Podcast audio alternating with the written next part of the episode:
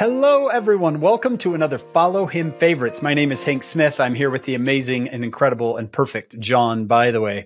If you've been following Follow Him Favorites this year, you know that we take a single question from each week's lesson and try to talk about it for Follow Him Favorites. Well, John, the question for this week is from Jeremiah chapter 36. This is out of the Come Follow Me manual. It says, The scriptures have power to turn me away from evil. And it talks about how Jeremiah was recording his prophecies in a roll of a book on a scroll. And it says, So it may be that they, the people, may return every man from his evil way, that I may forgive their iniquity. So tell me, how did the scriptures turn someone away from evil? I want to read my scriptures and I also want to turn away from evil. What do they have to do with each other? I think sometimes it's not even exactly the words that we read. Some of these chapters in the Old Testament, as we're all learning, are you really have to slow down. They're hard to understand. Have you ever heard that old saying? If you want to talk to God, pray. If you want God to talk to you, read your scriptures. Just the fact that you're opening your heart to God by reading the scriptures, that right there is going to bless you. We all know that when Satan tried to tempt the Savior, that the Savior answered each of those temptations with a verse of scripture. Yeah, he quoted scripture. Yeah, sometimes those verses really will help us fight temptation. We'll remember things. But I think the very act of just trying to have God in your life, it just gives you the Holy Ghost, it gives you the Spirit of the Lord, and that will always help you. Whether what you read necessarily is exactly what helps you or the act of trying to understand what the Lord's trying to say to you, that itself will help you too. What do you think? I think you're absolutely right. I did a talk one time called Temptation Killers. And temptation killer number one was scriptures.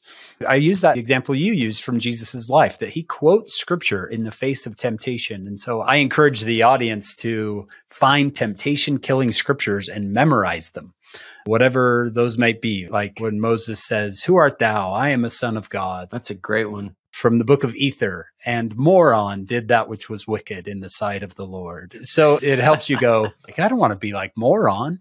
I don't want to do what's wicked in the sight of the Lord. Or Joseph of Egypt when he said, How can I do this great wickedness and sin against God? So find some temptation killers in your scriptures and memorize them. I remember Elder Scott saying a, a memorized scripture can become like a close friend and, and there when you need it. In the time of need, it will show up next to you as a close friend. I always needed more friends in high school than I had. So that was really helpful to have a couple close friends at my side.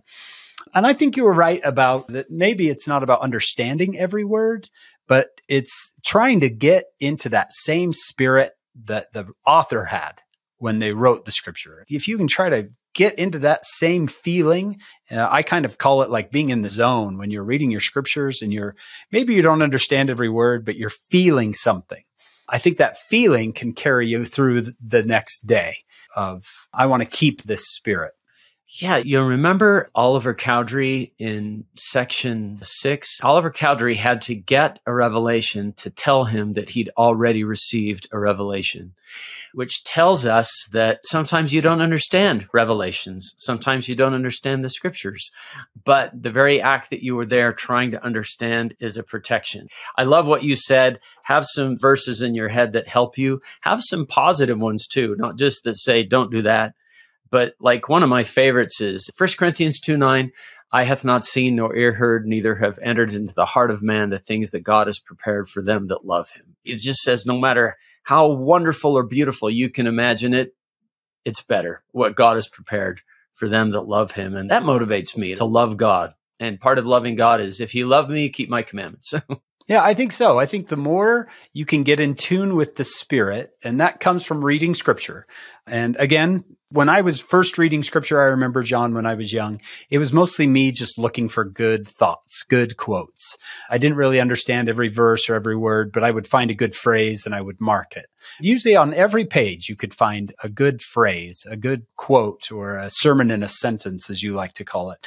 And as you do that over and over and over, you're going to get more in tune with the spirit. And as you get more in tune with the spirit, believe it or not, sin is going to look less and less attractive to you. Remember what the people of King Benjamin said? We have been changed by the Spirit. We have no more disposition to do evil.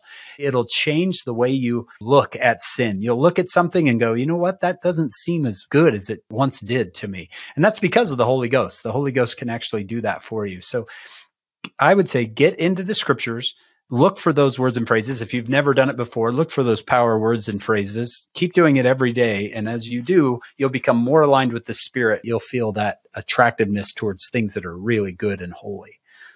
Yeah, I had a class from Gerald Lund, who was Elder Gerald Lund, a member of the 70 for a time, and he talked about some of our approaches to try to get people to read the scriptures. He said there's bribery, there's guilt, there's, he called it the medicine approach. You're not going to like this, but it's going to be good for you. but yeah. the one thing it just came to me that I loved was he called it there is another approach, and that is the approach the scriptures themselves use, and he called it promises. And I actually have a handout I give to some of my classes and say, fill in the blank. What is the promise here of scripture study? And the fun thing that they all recognize, they're not read the scripture so someday in the next life you'll have a reward. It's right now type of things. Thy word is a lamp unto my feet. When I read the scriptures, my path is lighted. I know better where I should be going, what I should be doing. One that comes to mind, First Nephi 15, 24.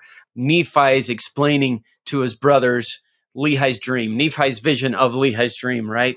What is that rod of iron? It's the word of God, and whoso would hold fast unto it, they would never perish. And never is a strong word, isn't it? Neither could the fiery darts of the adversary overpower them. I mean, fiery darts. How'd you like people shooting arrows at you? Yeah. Would you like it any better if the arrows were on fire? but if you're holding on, you'll never perish. What a strong promise. And those can build us up. So Elder Lund's approach was there are promises from scripture study that instead of guilt, shame, bribery, medicine, there are promises, and look for those. Those are kind of fun too. Oftentimes we say, read the scriptures and it'll help you stay away from evil. And you might not understand it, but keep doing it. It's kind of like the farmer who plants a seed, the Savior says, and doesn't know how it works, but, he keeps doing it. And he knows that at the end, it works. He eats. So don't give up on it, even if you don't know exactly how it works. You'll learn more about how it works as you do it, as you keep at it, as you keep getting back into those scriptures. And then I would say, uh, just add one more little thing, John, is that you can write your own scripture.